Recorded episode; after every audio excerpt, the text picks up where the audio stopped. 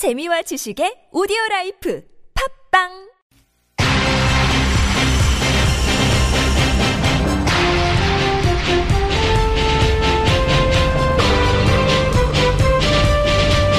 색다른 시선 김종배입니다.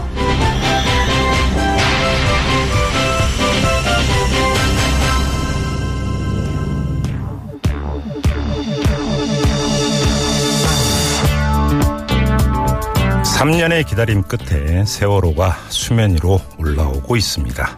이 하늘도 간절했는지 바람도 파도도 잠잠했습니다. 모든 국민이 두 손 모아 기원하고 있을 겁니다. 인양 작업이 무사히 끝나기를 미 수습자들을 꼭 찾기를 기원하고 있을 겁니다. 그리고 그렇게 되리라 확신합니다.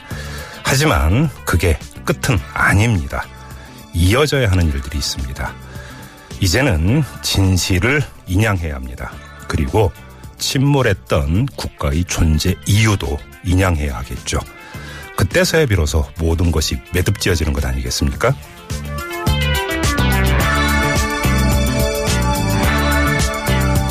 세월호 인양은 전문 기술력이 좌우하겠지만 진실의 인양은 국민의 관심과 참여가 좌우합니다.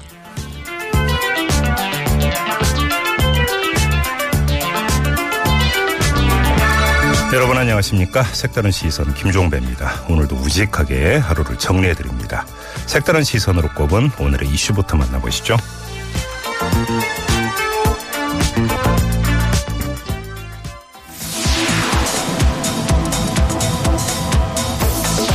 바른정당의 경선 일정이 이제 중반을 넘어섰습니다. 아직까지는 유승민 후보가 앞서고 있는데요. 남은 충청권과 수도권에서 남경필 후보가 과연 뒤집기를 할 수 있을까요? 어제 바른정당의 유승민 후보에 이어서 오늘은 남경필 후보 만나봅니다.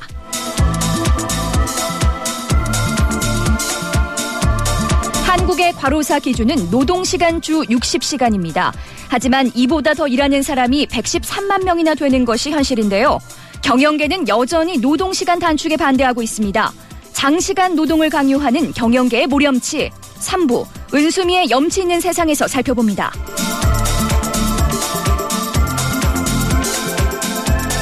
지난주 봄 개편을 맞아 여의도 엑스파일이 시즌2로 돌아왔습니다. 대한민국 정가의 중심지 여의도 정치 현장에서 발로 뛰는 두 명의 여기자가 뉴스에 나오지 않는 뒷이야기까지 풀어드립니다. 여의도 밀착 취재기 여기자 야기자 오늘 사부에 찾아갑니다. 세월호가 1073일 만에 수면 위로 모습을 드러냈습니다. 선체 여기저기 부식되고 긁힌 흔적이 있지만 국민들의 염원을 담아 인양 작업은 순조롭게 진행되고 있는데요. 자세한 상황 진도 팽목항에 나가 있는 TBS 이면철 기자에게 지금 바로 들어봅니다.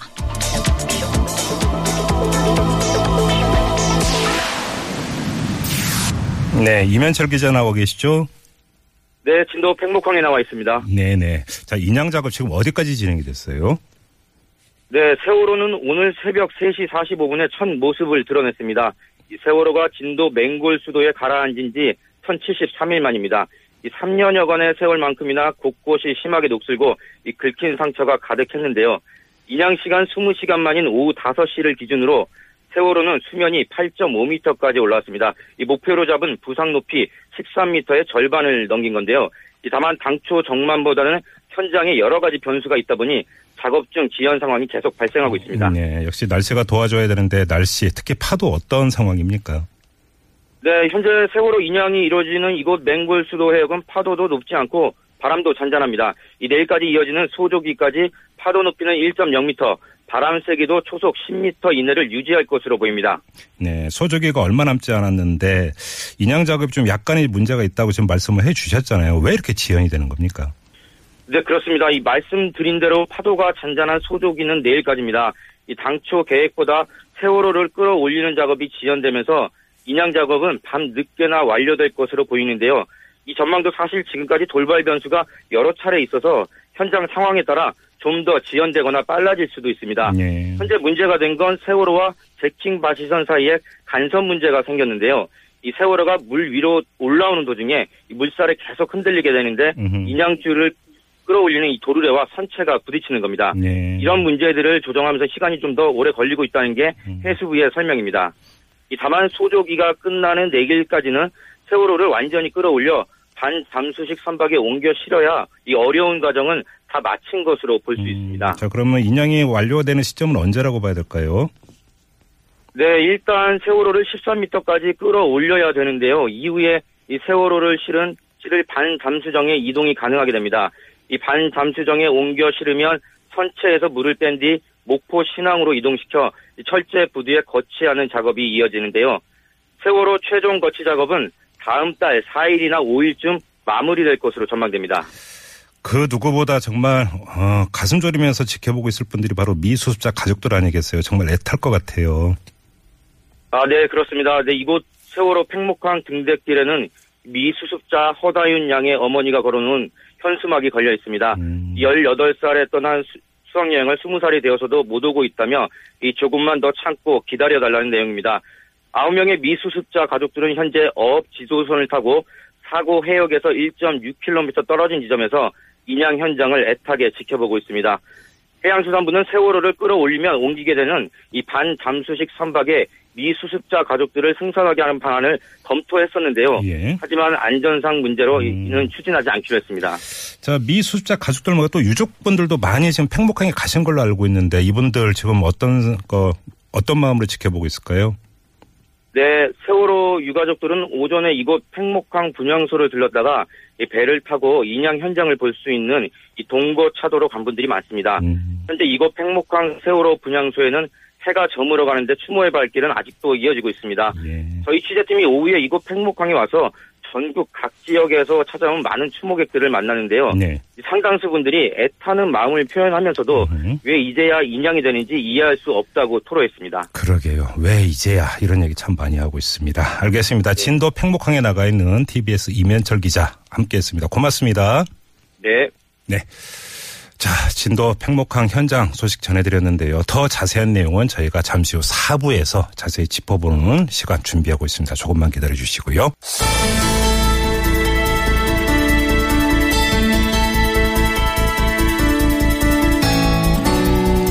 네, 저희가 어제 이 시간에 바른정당의 유승민 경선 후보와 인터뷰를 가졌는데요. 자, 오늘은 그 경쟁자입니다. 남경필 경선 후보를 만나보는 시간 준비했습니다. 자, 바로 연결해서 여러 가지 이야기 들어보죠. 여보세요.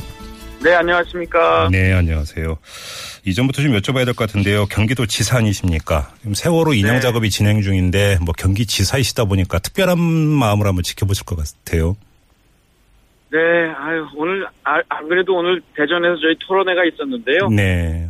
모두 발언에서도 국민들께 말씀드렸지만, 이 세월호 사건은 우리 대한민국이 그동안 갖고 있는 모든 비리, 부조리, 이런 것들이 뭉쳐서 생긴 결과거든요. 예, 예.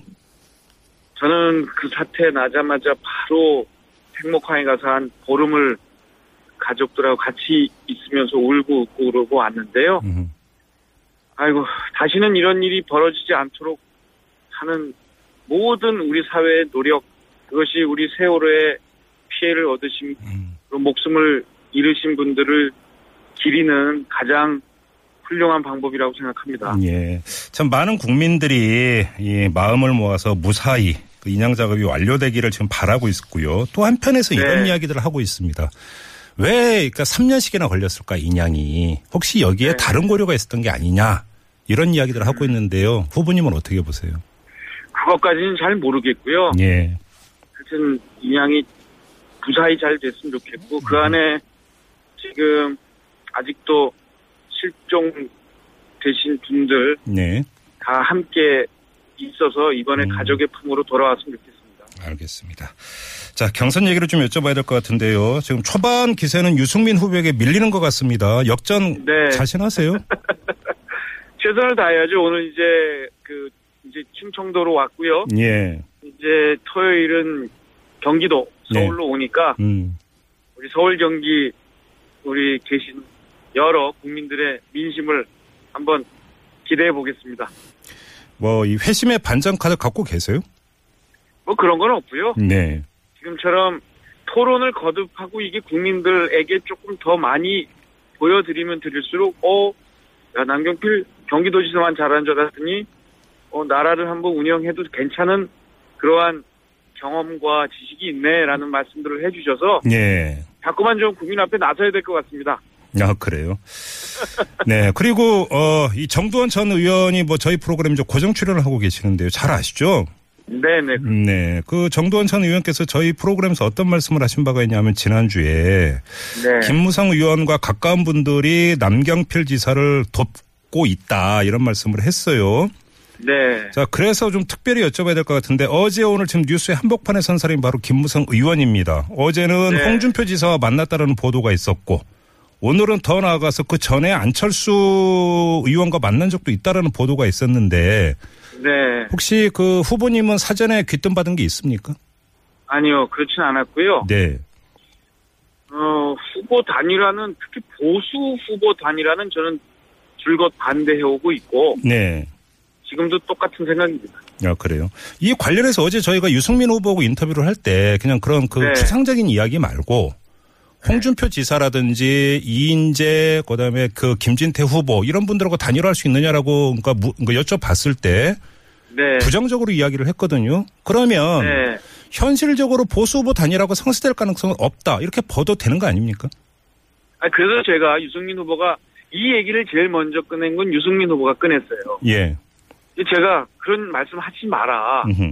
그런 말씀을 하면 할수록 우리 당의 지지율도 떨어지고 예. 그리고 우리 당원들도 헷갈린다. 도대체 우리가 왜 나왔냐? 음. 상당은 왜 하냐? 이런 네. 우리 태생의 문제에 심각한 정체성의 문제가 생기니까 네. 그 말씀을 안 하시는 게 좋겠다라고 했고 사실은 당이 당론으로 보수 후보 단이라는 얘기 안 하는 것으로 더 이상 네. 했는데 자꾸만 말씀하셔서 내가 하도 그 저기 뭐야 이거는 우리 당의 문제이기 때문에 이건 해당 행위다까지 말씀을 드렸는데 네. 예 이거는 뭐 저는 뭐 언급을 안 하고 싶습니다. 자, 그러면 그럼에도 불구하고 유승민 후보가 보수 후보 단일화를 계속 거둔하는 진짜 이유는 다른 데 있다고 보시는 겁니까? 음, 그 뜻까지는 잘 정확하게 모르겠고요. 예. 음, 대구 경북을 가보니까 조금 그쪽 그쪽에서의 비판이 많다 보니 네. 혹시 그런 민심 지역 민심을 의식한 것은 아닌가 하는 추측은 해봅니다만 네. 결국은 최근에 그러나 저희가 토론을 통해서 처음에는 그냥 보수 후보 단일화를 조건 없이 말씀을 하시다가 예. 최근에는 이제 그 뭐 국정농단 세력이 거기서 없어져야 된다. 음. 뭐 이런 또뭐 탄핵에 어 이 반대해서는 안 된다. 뭐 이런 조건을 거셔서 네. 뭐 그런 조건이라면 저도 뭐 당연히 받아들일 수가 있는데 음. 사실은 그런 게 안 돼서 새누리당을 나온 거기 때문에 네. 제가 말씀드리는 건 그런 거예요. 그 조건을 거는 거는 이 사실은 공부도 안 하고 학점도 안 땄는데 그런 네. 전제 없이 그냥 졸업시키자 이런 얘기 한 거하고 똑같아서 네. 이런 얘기를 이제 더 이상 안 했으면 좋겠습니다. 네. 어제 그래서 저희가 혹시 이게 정치권 일각에서 어떤 이야기가 나오냐면 대선 후에 보수 정치권 재편을 염두에 두고 주도권 주려는 그 포서가 아니냐 이런 시각이 있다고 질문을 드리니 전혀 아니라고 얘기를 하던데요. 의- 그러니까 후보님은 어떻게 보세요? 저는 일단 보수 후보 단일화론 자체를 하지 말자라고 했기 때문에 네. 저는 뭐 잘 모르겠습니다. 알겠습니다. 지금 여러분께서는 이 바른정당 경선 후보 어제 유승민 후보에서 지금 남경필 후보와 인터뷰를 듣고 계시는데요. 혹시 남경필 후보에게 질문이 있으신 분은 바로 문자 주시면 됩니다. 50원의 유료 문자인데요. 우물정 0951, 우물정 0951로 보내주시면 되고요. 자, 이어서 어, 김무성 의원하고 홍준표 지사가 만난 자리에서 홍 지사가 합당 이야기까지 꺼냈다고 하는데 이건 어떤 입장이세요? 저는 말씀, 거듭 말씀드리지만 네. 새누리당을 나오고 새누리당을 해체하라고 하고 바른 정당을 만들었는데 예. 지금 무슨 그 저희가 나온 이유가 바른 이 새누리당 안에 있는 그 국정농단 세력을 사실 쫓아내려고 했는데 네. 그게 안 되거든요. 음흠. 그래서 나온 거거든요. 뭐 네. 그런 이 사전적인 이런 노력이나 결과물들이 없이 음. 다시 당을 합하면 네. 뭐하러 쪼개, 쪼겠냐는 이런 말씀이 나오기 때문에 예. 우리 저 홍준표 지사께서 어떤 생각을 갖고 계신지 모르겠지만 네.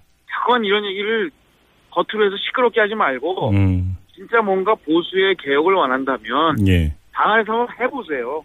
해보시고 예. 그러고 나서 음. 결과물을 갖고 네. 얘기해야지 네. 그냥 냄새만 풍풍 나게 하고 소리만 나게 하는 것 음. 안 그래도 요새 그 저기 홍준표 지사님 말씀 때문에 지금 정치권 나라가 시끌벅적하잖아요. 저는 정치는 되도록이면 조용하게 음. 문제를 해결하는 게 정치의 요치라고 생각합니다. 네, 그래요.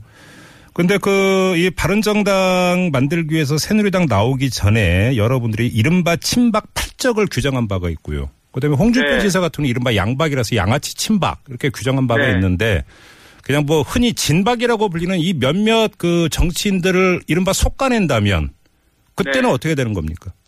근데 그게 쉽지 않을 거예요. 어려울 것이다. 예. 그 주체 세력이 친박이고요. 네. 그리고 보세요. 이번에 뭐 상중과 어디 보궐선거 있잖아요. 예, 예, 예. 거기에 이제 원래는 보궐선거 공천 안 하겠다고 했거든요. 예. 근데 또 말을 바꾸더니 그다음에 그 박근혜 정부 시절에 정무수석 하신 분을 또 공천을 했어요. 아, 김재원 전 의원 말씀하시는 거죠? 예. 그러니까 이런 모습들이 음. 지금 뭐 홍준표 지사가 얘기하는 무슨 뭐 양박을 뭐 솎아낸다 이런 것들이 가능한 정당인가 음. 회의를 갖게 하죠. 그러니까 지금 자유한국당은 도로 친박당 되고 있다 이런 평가시네요. 아, 지금 뭐 그렇게 실제로 결과들이 나오는데 네. 그런 가운데서 뭐 또 이걸 하겠다. 아, 결과물과 노력과 학점을 딴 이후에 음. 졸업시켜달라고 하는 게 맞는 거 아닌가요? 알겠습니다. 그러면 그 이 대선 과정이나 대선 이후에 바른 정당의 어떤 자생력 충분히 그 가꿀 수 있다고 자신하세요? 원래 이 저희가 나온 길이 쉽지는 않은 길입니다. 예. 이 처음부터 이게 쉬웠다고 생각하면 오산이고 예. 제가 볼 때는 이번 대선에서 또 좋은 결과를 얻어야 되겠지만 예. 대선에서 좋은 결과를 못, 못 얻더라도 음. 정말 제대로 된 보수 우리가 보수고 네. 저렇게 수구적인 퇴행적인 행태를 벌이는 건 보수가 아니다. 음. 라는 당당함을 가지고 예. 계속 쭉 가다 보면 음. 음, 언젠가는 바른 정당에 대한 국민의 선택이 돌아올 거라고 저는 믿습니다. 네. 근데 급하게 생각해서는 안 돼요. 그래요. 천천히 간다. 음. 그러면 아, 그 천천히 지지를 주시겠습니까? 이제 예. 시작인데요. 예. 그 중도 통합 대연정론을 계속 강조를 하시면서 말씀하시잖아요. 그러면 네, 네. 그 뭐 이 추상적인 이야기 빼고 그 대연정 파트너는 국민의당입니까? 국민의당도 될 거고요. 네. 어, 뭐 이제 민주당의 경선 결과가 끝나 봐야 되겠지만 네. 어, 안희정 지사 같이 연정을 할 수 있다라고 생각하는 민주당의 네. 그러한 이 의원님들 네.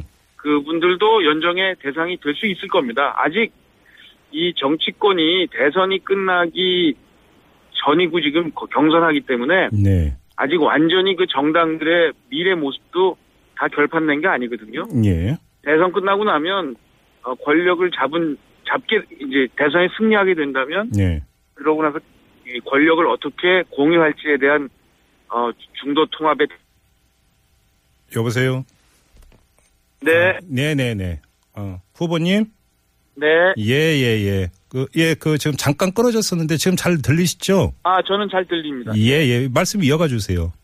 네, 그래서 이 대선 이후에 이 연정이라는 것은 결국은 선거 전에 연대 서- 선거 연대와 달리 네. 이 50% 이상의 집권 기반을 마련하기 위한 어, 서로 간의 협, 협치거든요. 예. 그 협치의 대상은 선거 이후에 확정되게 될 겁니다. 아직 어디 어디 딱 손잡는다고 뭐 말씀드리기는 어렵고. 아니 근데 민주당 그 일부 세력을 계속 말씀을 하시는데 그 분들이 뭐 이래서 독자적 정치 세력화라든 탈당을 하든 그건 결국은 경선 불복 아닙니까? 만약에 한다면. 음, 뭐 경선 불복이라도 그분들이 탈당해서 예. 무슨 뭐 선거에 출마하는 건 아니겠죠. 예. 선거 출마를 할 수는 없을 테고요. 예. 그러나 선거 이후에 새로운 정치 세력을 만드는 것은 가능하다고 봅니다. 그분들이 탈당할 거라고 그렇게 자신하세요? 자신 있게 아니요, 전망하십니까? 그건 모르죠. 해봐야 알겠죠. 근데 보니까 네. 뭐 민주당도 상당한 진통, 어려움, 예. 그 감정의 골 이런 것이 깊어지는 걸 또 느낄 수가 있습니다. 그래요. 알겠습니다. 지금 그 우리 애청자 여러분들이 계속 문자 주고 계시는데요. 7462님은 뭐 저는 진보적인 성향의 사람입니다. 사람입니다만 남경필 후보님 같은 보수라면 합리적 보수라고 신뢰할 수 있겠습니다. 라고 아주 호의적인 문자로 주셨습니다. 네, 감사합니다. 네. 근데 또 이런 문자도 있습니다. 4747님이 문자 주셨는데요. 경기지사님께서 세월호가 왜 이제 인양되는 것 같냐는 질문에 모르겠고요. 라고 답변하면 올바른 대답일까요? 라고 지금 반문해 주셨습니다. 네, 저는 그 안에 무슨 다른 이유가 있는지에 대해서는 잘 모르겠다는 말씀을 드린 겁니다. 예. 혹시 다른 이유가 있다고 우리 김종배 선생님께서는 믿고 계신가요? 아니요, 제, 뭐 저는 그래서 그러니까 궁금해서 질문을 아, 드린 아. 거지 않습니까? 아, 예. 예. 네, 알겠습니다. 저 계속 이어가겠는데요. 아무튼 그런데 또 그 부인할 수 없는 객관적 사실이 홍준표 경남지사의 지지율이 상승세에 있지 않습니까? 네. 그러면 홍준표 경남지사라든지 그 홍준표 지사를 통해서 상징되는 정책 색깔 이거를 지지하는 또 유권자들이 있다라는 것이 엄연한 객관적 사실인데 이걸 애써 부정할 수 있을까요?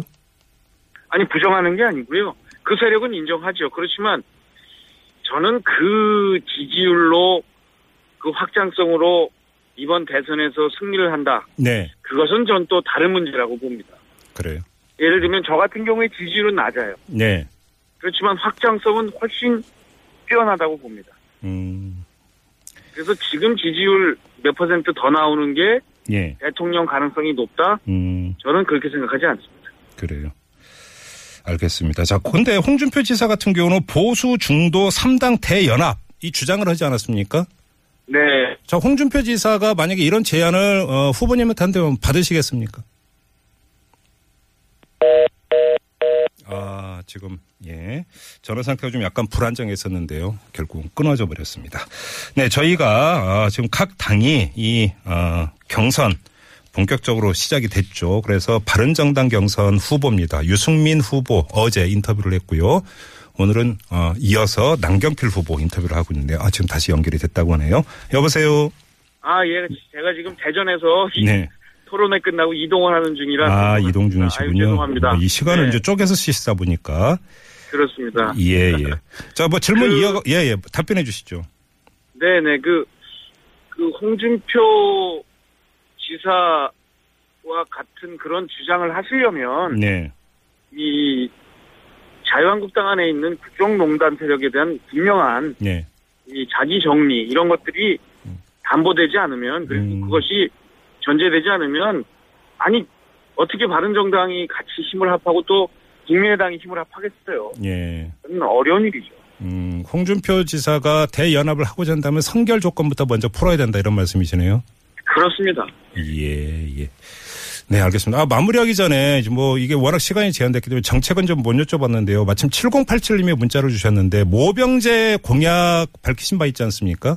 그렇습니다. 이거에 대해서 관심 있게 지켜보는 사람입니다라고 자신을 소개를 하시면서 이 취지는 네. 좋지만 과연 생각처럼 잘 이루어질지 의문입니다. 결국 고위층 부잣집 아들들에게 합법적으로 병역 면제를 허락해 주는 거 아닙니까? 라고 질문 주셨습니다. 이걸 마지막 질문으로 드리겠습니다. 예, 요 말씀만 드릴게요. 짧게. 네.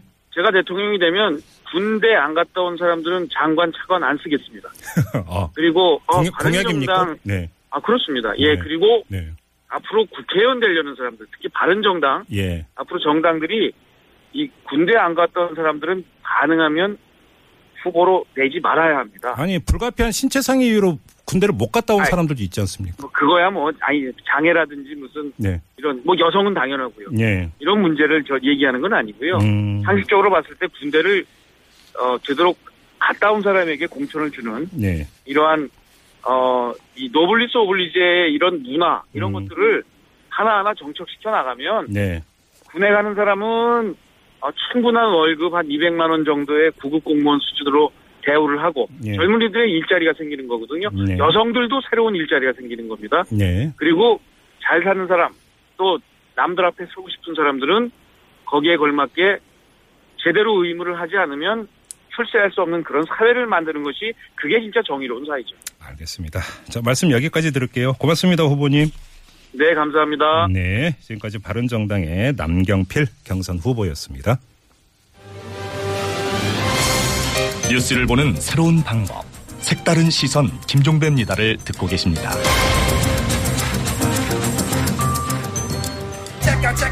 Where I'm coming from. Yeah, 색다른 시선 세상을 바라보는 법. 진짜는 진짜를 알아보는 법. 오늘 뉴스를 들어볼까? 진실을 따라 미래를 그려본다. 오늘의 뉴스가 바로 내일의 역사. Show Me the 뉴스 네, 강양구 프리랜서 기자와 함께합니다. 어서 오십시오. 네, 안녕하십니까? 자, 오늘 첫 소식은 세월호 인양 소식인가요? 네, 오늘 브리핑 준비하기가 힘들었는데요. 네. 이 세월호 소식 때문에 이 다른 뉴스가 눈에 들어오질 않더라고요. 그렇죠. 예. 이 2014년 4월 16일 참사 후에 1073일 만에 이 세월호가 바다 위로 올라왔는데요. 예. 이 꼭두 새벽부터 많은 시민이 가슴을 졸이며 그렇죠. 이 세월호 예. 인양 작업을 지켜봤습니다. 이 시험 인양이 성공하고 본 인양이 시작된 지 7시간 만에 이제 올라온 건데요. 예. 이 바지선 두 척 사이로 모습을 드러낸 세월호 선체는 흰색 표면이 녹이스로 곳곳이 변색된 모습이었습니다. 그러게요. 예. 이 장면을 이 어업지도선을 타고 인양 현장에서 지켜본 미수습자 가족들은 반가움에 어쩔 줄을 몰라 했습니다. 이 가족들은 단원고 학생 4명과 교사 2명을 포함한 미수습자 9명 모두가 세월호 안에 온전히 있을 것으로 굳게 믿고 있습니다. 그래야죠. 네. 예, 예. 오전에 기자회견을 하셨어요. 네. 이 간절히 기도해준 국민과 정부 관계자 또 현장 안팎에서 인양에 있으시는 많은 분께 머리 숙여 감사드린다고 인사를 일단 했고요. 음, 예. 이 발언자로 이 조은하 양 어머니 이금희 씨가 말씀을 몇 마디 하셨습니다. 예. 이 새벽에 배가 올라왔다는 얘기를 듣고 환호를 질렀다. 이제 아홉 명을 찾을 수 있겠구나 싶었다. 그러나 막상 배가 올라오는 모습을 보고는 망연자실할 수밖에 없었다고 눈물을 쏟으셨는데요. 음. 특히 우리 아이가 저렇게 지저분한 데 있었구나. 예. 네, 추워서 어떡하나 하는 생각이 억장이 무너졌다고 복잡한 음, 심경을 음, 토로하셨습니다. 음. 이 정부는 이 세월호가 목포 신항에 거치되는 순간부터 유해 발굴 전문가를 확보해서 수습에 나선다는 계획이고요. 예. 어, 대체로 사고 시 유실되지만 않았다면 유골 확보 등은 충분히 가능할 것으로 보고 있습니다. 자, 이 문제 잠시 후 사업에서 자세히 좀 점검을 해보도록 하겠고요. 런던에서 테러가 있었어요. 네, 그렇습니다. 이 저희가 세월호에 이렇게 모- 몰두해 있을 때 음. 런던에서 이제 또 안 좋은 소식이 들렸는데 예.